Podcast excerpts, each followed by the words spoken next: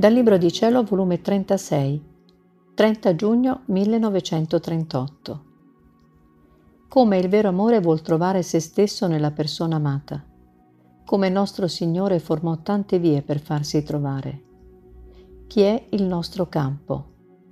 Come la conoscenza apre tutte le porte tra Dio e la creatura.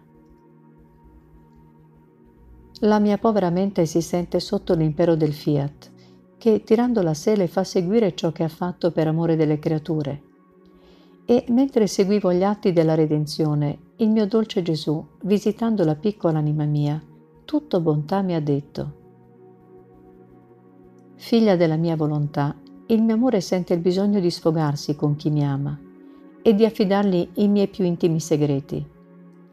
Il vero amore tiene questa virtù, di rompere qualunque segreto, perché vuol trovare nella persona amata ciò che possiede lui stesso, le sue gioie, i suoi dolori, tutte le sue stesse prerogative. L'amore vuol trovare se stesso nella persona amata. Ora sappi, figlia mia, che come venni sulla terra il mio amore non mi diede riposo. Appena concepito incominciai a formare tante vie che dovevano servire alle creature per venire a me. Queste vie, mentre le formavo, le stendevo ma non le distaccavo da me. Io rimanevo il centro da dove tutte le vie partivano. Sicché ogni atto, parola, pensiero, passo erano vie di luce, di santità, di amore, di virtù, di eroismo che formavo. Quindi ogni atto che fa la creatura trova la mia via per venire a me. A capo di queste vie, che sono innumerevoli, mettevo a capo come regina la mia volontà, e io mi mettevo ad aspettare a capo di ogni via per riceverli nelle mie braccia, ma molte volte invano aspetto. E il mio amore non dandomi né pace né riposo, mi metto in via per incontrarli almeno alla metà del cammino. E se li trovo, investo l'atto della creatura in modo che mi faccio atto e via di essa. E con un amore esuberante le copro, le nascondo nel mio stesso amore. Le copro coi miei stessi atti, ma tanto da trovare me stesso in loro, e li porto per tenerli sicuri nelle braccia della mia volontà. Perciò ogni pensiero della creatura tiene la via dei miei pensieri, ogni parola tiene la via delle mie parole, ogni opera tiene la via delle mie opere, dei miei passi. Se la creatura soffre, tiene la via e la vita delle mie pene, e se vuole amarmi, tiene la via del mio amore ho circondato le creature di tante vie, in modo da non potermi sfuggire. E se qualcuno mi sfugge, do in delirio, corro, volo per rintracciarlo. E allora mi fermo quando l'ho trovato e lo chiudo nelle mie vie per non farlo più uscire. Perciò la mia venuta sulla terra non fu altro che sfogare il mio amore represso di tanti secoli, per cui giunsi agli eccessi, formai la nuova creazione anzi la superai nella molteplicità delle opere e nell'intensità del mio amore. Ma il mio amore è represso ancora e come sfogo voglio dare la mia volontà come vita, per darle alla creatura il bene più grande che posso darle e per ricevere la grande gloria di avere i suoi figli nel regno nostro. Come la creatura entra nel nostro volere è tanto il nostro contento che ci dà il campo di ripetere in essa tutto ciò che abbiamo fatto nella creazione e redenzione. Il nostro amore vuol vedere in atto, come se allora lo stessimo facendo, il cielo disteso, il sole rifulgente di luce, i venti che soffiano continuamente in chi vive nel nostro volere ondate di grazia ed amore, mari che mormorano amore, gloria, adorazione al mio Creatore. In atto ripete la discesa del Verbo, la mia volontà è la ripetitrice, la portatrice di ciò che fece la mia umanità nella creatura. Sicché stiamo sempre in atto di operare in essa, non cessiamo mai, perché nulla deve mancare in chi vive nel nostro volere. Gli stessi atti nostri saranno il nostro trono, il nostro corteggio e la stessa vita della creatura. Perciò il nostro amore per essa dà dell'incredibile, siamo tutt'occhio sopra di essa per vedere se non racchiude tutto.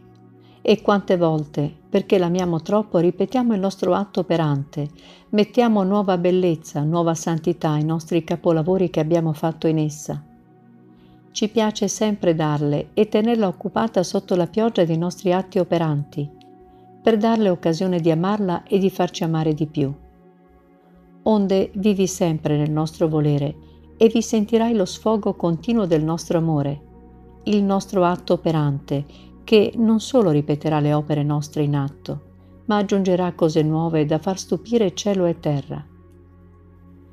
Dopo ha soggiunto con un accento pietoso. Figlia mia, tutti vivono nel mio volere e se non volessero vivere non troverebbero lo spazio dove poter vivere. Ma chi sente la nostra vita divina? Chi si sente involgere dalla nostra santità? Chi prova il contento di sentirsi toccare dalle nostre mani creatrici per sentirsi abbellito dalla nostra bellezza? Chi si sente affogare del nostro amore? Chi vuol vivere nel nostro volere? Non chi si trova per necessità di creazione, perché la nostra immensità avvolge tutti e tutto. Questi stanno senza conoscerci, come veri usurpatori dei nostri beni, come figli sleali e ingrati, degeneri del Padre loro.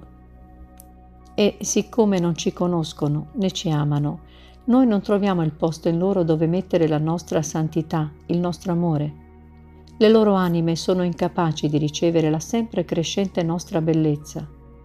Non ci danno nulla, neppure i diritti di creatore, e mentre vivono insieme al nostro mare divino, stanno come lontani da noi. Con il non conoscerci hanno messo le sbarre, hanno chiuso le porte e rotte le comunicazioni tra loro e noi. E la conoscenza è il primo anello di congiunzione tra loro e noi è il voler vivere nel nostro volere che toglie le sbarre e apre tutte le porte per farla venire, la creatura, nelle nostre braccia a deliziarsi con noi. È l'amarci che ci fa versare a torrente il nostro amore, le nostre grazie, fino a coprirla delle nostre qualità divine. Se non c'è la conoscenza, nulla possiamo dare né loro ricevere. Invece chi vive nel nostro volere ci conosce. Come entra in esso, così ci dà il suo bacio al Padre suo, se lo abbraccia, ci mette intorno il suo piccolo amore e noi le diamo i nostri mari d'amore. Si bacia con tutto il cielo. Possiamo dire si aprono le feste tra lei e noi, tra il cielo e la terra. Noi stessi la chiamiamo Beata e le diciamo tu sei la più felice e fortunata creatura perché vivi nel nostro volere, vivi e ci conosci, vivi e ci ami, e noi ti teniamo nascosta nel nostro amore, coperta dalle nostre braccia, sotto la pioggia delle nostre grazie.